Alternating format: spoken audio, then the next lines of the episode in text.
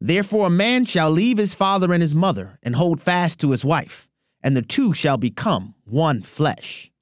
My name is Abraham Hamilton III, and this is the Hamilton Minute. With this statement, Jesus affirmed what he'd already said in Genesis 1 and 2 and defined marriage for all time. Contrary to the protestations of the nouveau critical theorists, the nuclear family consisting of a married father and mother is not a Western sociological prescription or construct. Marriage did not originate in the West. Its origin isn't suburban America. It started in Genesis, in the Garden of Eden. Marriage is God's idea. Therefore, He alone defines it. If you don't like it, your problem is with God, not me. Listen each weekday from 5 to 6 p.m. Central for the Hamilton Corner with Abraham Hamilton III, public policy analyst for the American Family Association.